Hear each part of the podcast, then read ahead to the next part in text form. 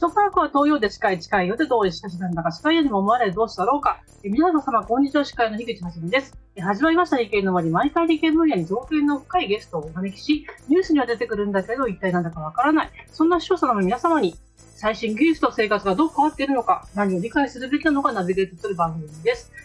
ゲストに医学博士であり名古屋大学環境医学研究所附属未来の医学研究センター助教の加納康彦さんをお迎えして、疑似科学とは何かを語るよんかいシリーズをテーマにお話していきたいと思います。加納さん、よろしくお願いいたします。こんにちは、よろしくお願いいたします。よろしくお願いいたします。はい、やっぱ自然がいいとかね、まあ、そういう自然情報とかそういうところにもこう、ね、夕方のように寄せられていくんですけれども、あのー、もうどこまで天然しなんつうか自然が自然なのか、何がどう効くのか、もうなんか本当に分からなくなってきました。あ、そうですね、はい、天然自然と言われると、はい、なんかいいもののように感じてしまいますよね、うんうんね、自然イコール善みたいな、はいはい、そういう考え方ってなんかものすごく根深い気がします、うんはい、私もこれは天然のものだよって言われたらまずあいいかなとやはり思ってしまいます。まだ加納さんでもそう思われるんですね。ただ問題はそこで一歩踏みとどまるかどうかと思います、うん、ちょっと考える、ちょっと考える、はい、あの自然のものって言われるとさも健康的で、うん、環境にも優しくて、うん、安全でみたいに感じてしまう、そういう気持ちはきっと誰しもあるんだと思います、うん、それが本能的なものなのか、なんかいつ作られたものかはちょっと私にはまだ分かりません、うん、ただそういうものがいいっていうバイアスがかかった状態でものを見るっていうのは、うん、多分全ての人に共通しているような気がします。うーん、そうですね、確かに不思議ですね。ど別に習ったわけでもないのにね、はい、これだから日本人だけではなくて欧米でもそうなんですね。あ、そうです。むしろ欧米、ヨーロッパなんかもっと強いかもしれないです、はい、ただ天然のもの自然のもの、例えば食べ物でもですで天然のもの自然のものだからといってというか、むしろそうであるからこそ、うん、安全かどうかのチェックはされてませんよね。まあそうですね、確かにね、はい、ですからむし、あのー、そのことは頭に置いておいた方がいいと。生鮮食料品に対する安全性試験なんてものはないので、うんうんうん、だから毎年必ず事故が起こっていますよね、うん、これからちょっと危ない時期に入りますが、うん、そうなんですね、はい、なんかここは多分カットしちゃうと思いますけど、あの、ね、やっぱ福島の人が言ったのはね、その福島から出ていくときにね、そういうことではなくて、はい、あの季節柄山に入ってキノコを取ってきちゃう、ああそういうことですね、はいはいはい、そういうこと、うん、だから毎年この時期は多いんですよ。うーん、毒が含まれているけれど、ね、それをチェックするわけでもなく口に含んでしまうと思います、ね、はい、あの添加物であれば安全性試験がありますので、うんうんうん、あの安全な範囲でしか添加されていないはずなんです、うんうんうん、ですけど生鮮食料品はそういう安全性試験は全くありませんから、うん、ひょっとしたら昨日食べたトマトはひゃくねんごにうつ病を引き起こす何かが入ってるかもしれない。いいですね先生、臨床試験でそこまで分かるんですか。いや、ですからひゃくねんごですから分かりません。うーん、天然のものってそういうことなんですよ。うーん、そうか、あの科学的に作ったものは別にひゃくえん先に変わらないけど、うん、あでもっと言えばその、えー、食べてみっかごに何かが起こるんだったら試験することは簡単なんですよね。みっか待ってればいいだけだから、うん、でも今言ったようにひゃくねんごに何か起こるだったらひゃくねん待たなきゃいけないし、まあ、ほとんどの人はひゃくねん生きてないですよね、うん、そうですよね、はい、でも実はそうかもしれないんですよ。ひゃくねんごに何か起こるものが入ってるかもしれないんですよ。うーん、もう本当に何を口にしていいのか分からん。逆にカロリーメイト食べた方がいいんですかね先生それでお幸せであれば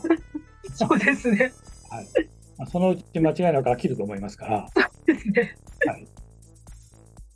ということでですね、なんでしょうね。もう本当江戸の昔からの疑似科学にえ騙され続けてきている我々は一体ねえ、高度成って一体なな何を勉強してたのかっていういうことなんですけれども、まあなんですかね。それもほら、あの、後から考えるとなんでそれに騙されたのか、紅茶キノコもそうですけど、江戸時代からの健康法とか、あの、アマゾンのジャングルでしか見つからないなとか、こうあっさり最後の日もですね、見埋めてしまうんですけども、この現象ってなんか名前ついてるんですかね、なんか心理学的に。えーっと、心理学的にどういうふうに理解されているかは、残念ながら私は分かりません。がその自然はいいものだとか昔からやってるからいいんだっていうバイアスはありますね、うんはい、これは特に健康関連ではもう共通している特徴です。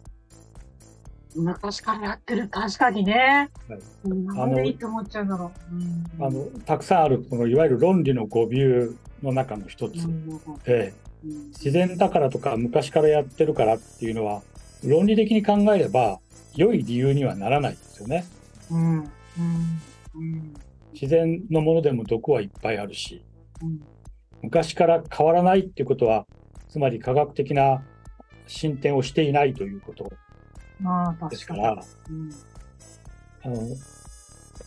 じゃあ例えばさんじゅうねんまえの生活をしますか、うん、とか、うんこれはじゅうねんまえのスマホでと言われてもそれじゅうねんまえだったら見向きもしないですよね、うんうん、ということと同じだと思うんですよね。冷静に考えれば本当その通りなんですよね、うん、ごじゅうねんまえの電話だよって言われてもそれはもう、うん、じゃあ博物館持ってってとしか言わないですよね、うんうんうん、買えないですから現実には、はい、そういうものだと思うんですよ、うんだからなぜそこでこうなんて相互というかつじつまが合わないことを信じてしまうかっていうのは私もよくわからないです、うん、だけど、まあ、やはり先ほどもちょっと触れたようにとんでもない主張にはとんでもない証拠が必要なので、うんうん、人にはとんでもない証拠が必要である、うん、やはりそこで冷静に一歩踏みとどまる、うん、そしてあのできればまあ、あるいはもしそれを信じてしまっているとするならば、うんうんまあ、そういう自分を一回疑ってみる、うん、鵜呑みにして、鵜呑みにしてるんじゃないかなと思うということですかね。自分が鵜呑みにしてないかということを一歩で立ち止まって考える習慣を持たなければいけない、うん、とここでえー、どうしても一言言いたいという方がいらっしゃいましたので、えー、はい、入っていただきましょう。えっ、ー、と、顧問のサイエンスライター、外山かなりさんです。はい、どうぞ。はい、こんにちは。あの、どうしても我慢できなくて出てきてしまいました。はい、外山かなりです。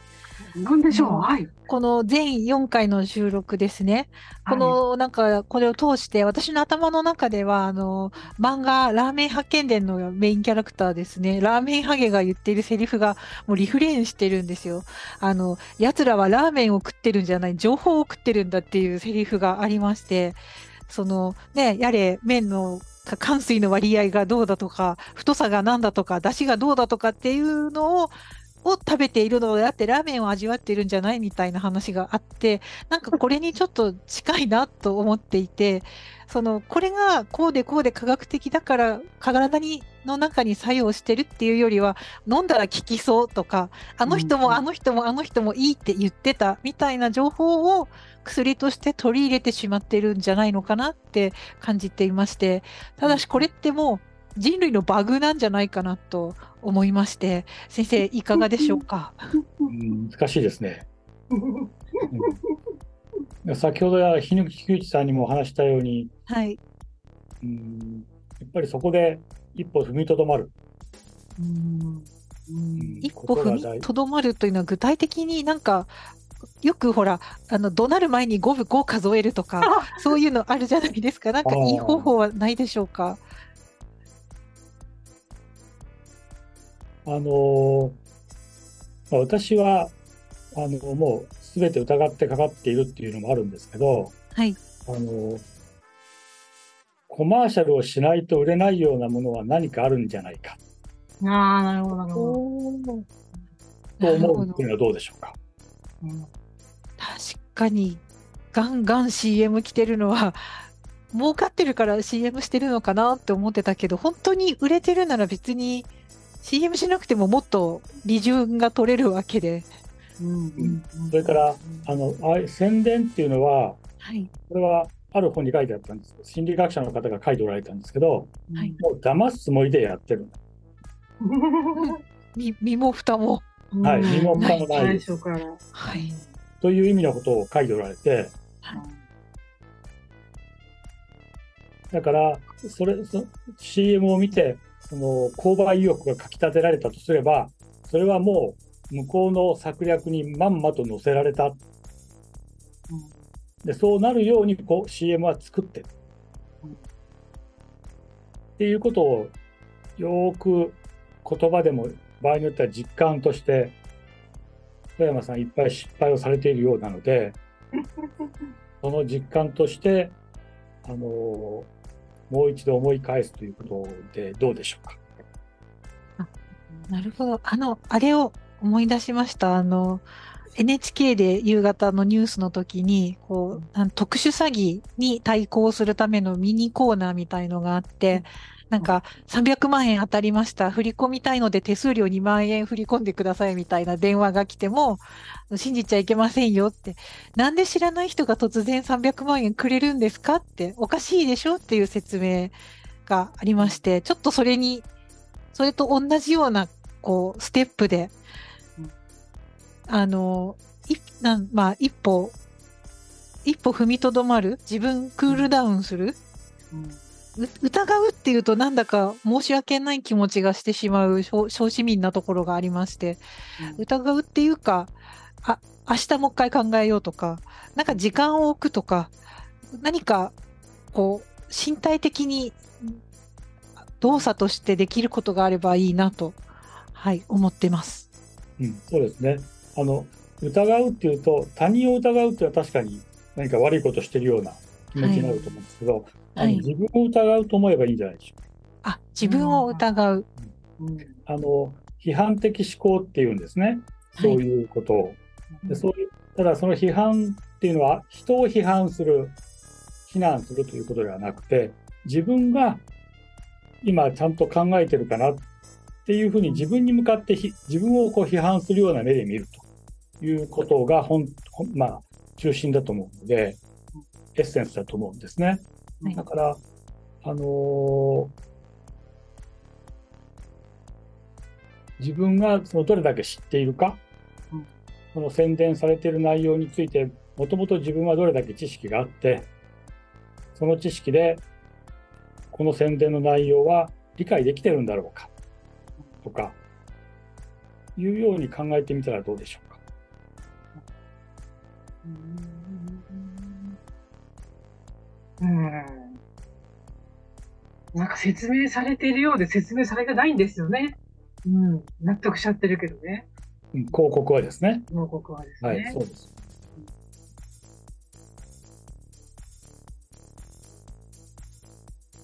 うん、本当はあの俺しもあの昨日なんか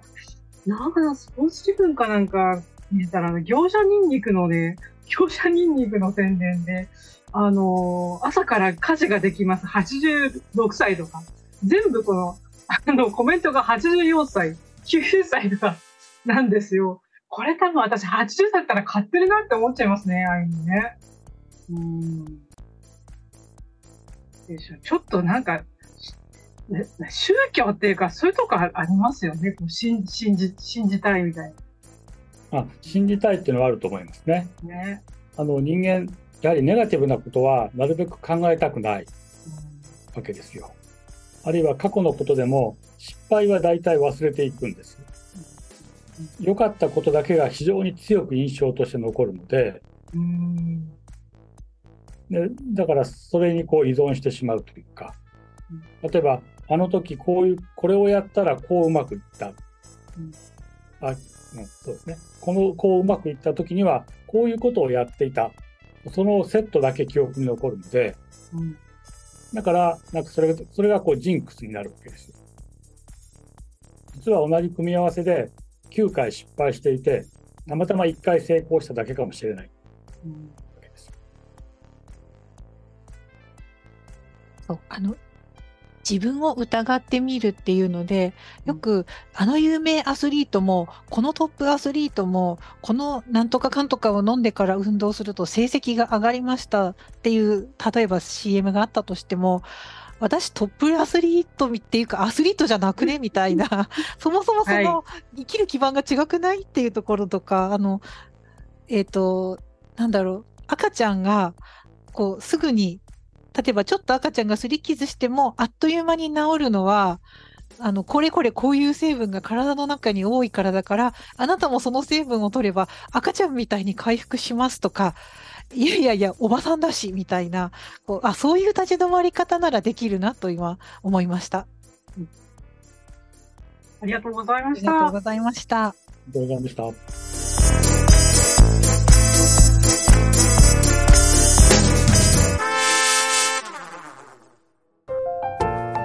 あなたの動画をアップすると、企業からあなたに面接依頼が届きます。逆指名型就活サイトスタートライン ティーエスイー は鎌倉 エフエム を応援します。自治体、公的機関様のデジタルトランスフォーメーション、小中学校のギガスクール構想の スティーム 教育導入をお手伝いいたします。新クライアント総合研究所は鎌倉 エフエム を応援しております。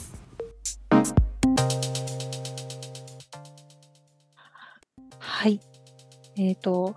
あの科学的つながりで最後に一つお尋ねしておきたいことがあるんですが、あの、はい、科学的何々に基づいた性格診断とかなんとか判断とか、そういうのも巷にたくさんあるし、意外とねこうなんか会社、会社でそういうのを目にする、研修で目にするとか、はいはい、いろいろ機会があるんですけど、あれは科学的なものという認識で大丈夫なんでしょうか？あのパーソナリティに関わる部分は、はい、あの今ビッグファイブっていう診断基準があって、それが多分最も信頼されているもののようなんですね。はい、私の友人であの専門家の方もいらっしゃるんですけど、あのその方にいろいろ伺ってみると、あのそうではない。でもあのかつての有名な心理学者や精神分析家、例えばユングだとかフロイトだとか、というような人たちの理論に基づいているという触れ込み で, で実際事実あの基づいている部分もあるらしいんですけれど、そういった形で作られた、えー、性格診断というのがこう実はたくさんあるみたいなんです、はい、ですので、あのー、でそれがウェブ上であの質問に答えていくと、あなたはこうですっていうふうにまあ言って教えてくれる、はい、というものがかなりいろいろあって流行っていると聞きました。ですけど、あのですあそうですね、さらにそういうところがあの、えー、と一見オーストライズされたようななんとか協会っていうのを作っていたり、うん、あるいはそういうところが出している公式なんとか診断士みたいな、そういう資格を出しているとか、いろいろあるようなんですけど、あの、まあ、そういう心理学的な資格は国家資格としてもちゃんと充実されているし、はい、あの、まあ、あの、なんでし、なんて言うんでしょう。占いの延長で、うん、私が満足できるっていうところでやるだけなら、それほど罪はないと思うんですけれど、ただ、場合によってはそれで他人をこうレッテル貼りするようなことにもつながりかねないし、それが場合によっては差別だとか偏見を生むことにもつながりかねないので、やはり安易なあの決めつけは良くないと思いますね。ちょっと今あの本を検索したらわーって出てきますね。あのカラー占いむっつの色で生活判断とかね、これちょっと個人名があの本の名前はあんまり言うのはダメなんで、そういうのをあの外していくだけでもですね、あの血液学の方とか心理学とかは学べてかなり出てきますね。これをみんな読んでるでしょうね、これね。あの、えっと、ほら B 型のトリセツみたいな形ですごくブレイクした本がありましたよね。あれは、まあ、血液型占いは私はもちろん否定派ですし、うんうん、否定派っていうか否定ですし、うんうん、ただあのなんか読んだ人によるともう自分のために書かれた本だってすごく感動したっていう話があって、うん、であなたそんな人だっけってこう私が見ると全然でなんかトンチンカンのことが書いてある風に見えたんだけど、その人はいや私のことはきっとこうだってすごく喜んでいて、うん、なんか不思議な感覚でした。なんかそんなに決められたいのって決めつけは嫌だけど決められたいのっていうのが難しいなと思ってます。あの誰でが読んでも絶対うまく合うように書いてあるんですよね。占いの本と一緒ですね、それね。まあまあそうですよね。だからあの例えば血液型性格診断で言えば、例えば私は A 型ですと言えば、あ, あなたそうね、こういうところもあるよね、いやうち同じ人が O 型だよって言っても、ああそうそうこうだよ、あんたこうだよねっていう話に必ずなるようになってる、うんうん、まあ、上手に作ってやる、まあ、そ最初から作為的でそう作ったのかたまたまそうなったのか分かりませんけど、だからこそ受け入れられているとも言えます。就職試験とかでよくその性格判断というかありますよね。どうどうあの適性試験のようなものは、はいはい、あってそれをあの心理学的にきちんと裏付けのあるものはを使われるのであればそれでいいと思うんです、うんうんうん、あのやはりいろいろ向き不向きし、うん、その個人の性格ってパーソナリティっていうのがあると思いますから、うん、それをある程度きちっと分かっていることが重要な場合もあると思います。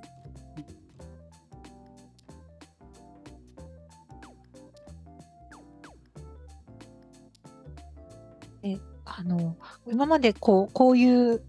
なんかなんだろう、こういう情報に騙されないようにとかこういう気持ちに翻弄されないようにっていうずっとこうディフェンスの立ち位置でお話を伺ってきたんですけれども、うん、なんかもう一歩踏み込んでこの、ま、学びたいという場合何かいい方法はないでしょうか。そうですね、思い切って自分が騙す立場になっている、お自分が仕掛ける側に立つ、立ってみる、立ってみる。先ほど広告の話をはいはいはいはい、あのセオリーはもう決まっあるんですね、うん、こういうふうに作ればいい、導入はこうすればいいと、でそういうものを自分で作ってみるというのはいかがでしょう。なるほど、騙すつもりで作ってるっていう話がありましたけど、そうか、はい、頑張って自分で騙してみようと思えば何を努力して作られた文章か分かるわけですね。はい、うんまあ、あのお遊びでやるのであればもう法律のことを無視して思い切って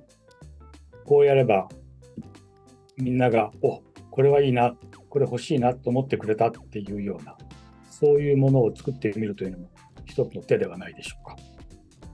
そうですね、そこで、まあ、作ってまずはなるほどと作ってで確かにこれにこれがどこがどう 実, 実社会でいけないのかっていうのはぜひ添削してほしいなと思いますね。あ、そうですね。あのそういうことを専門にされている、はい、このなんか弁護士とか、はい、いらっしゃるので、はい、そういう方の、まあ、場合によっては協力も得ながらその法律ここはギリギリだけどこれは完全アウトとか、うん、そういったことを具体的に知るっていうのも楽しいかもしれないですね。ね、なんか理系の森的にもこう、ねうん、ワークショップづいている今日この頃何か実際に、ねうん、やってみる時間が持てたらいいですね。いいですね。これ実際やるとなると考えたけど対象と年齢っていくつなんだろうと思った今これってでもお年寄りも騙されてほしくないし若いうちからやった方がいいような気もするし、なんか若い例えば若い世代から年えー、とシルバー世代に向けたうん、こうやり方あ、とか、そいいのです世ね。代をまたいだ方がきっとうよくわん、かるんじゃないかなという気はうしん、ますそうね。ですね。そうかはもい。しれない。なんかいね、やあの、鎌倉市の体験授業とかで、こう、う広告、ん、怪しい広告を作るっていうの、でうきないんですうかんうん。ね。あ、面面白白いいでです。すよね。うん、本当は、ああの、私もは今、大学で授業を持ってないんですけど、はい。例えば一般教養のような授業があれば、ぜうひそういんうのやってみたいなっていうことは考えてるんです。えーぜひそええ、の授業に潜ってみたいですね。小山さん、カリキュラム作りましょうよ、我々でも。なんか、まずはね、私たちだと、こう、一番近いのが鎌倉市の教育委員会なので、ちょっと相は談しい。てみたいなと思います。あ、面そう白いでですすね。はい。ね。あの、う協力ん、できることがあれば、ぜひ。あ、心強い。ぜひよろしくおよろ願いししくまおす。願いいたします。僕と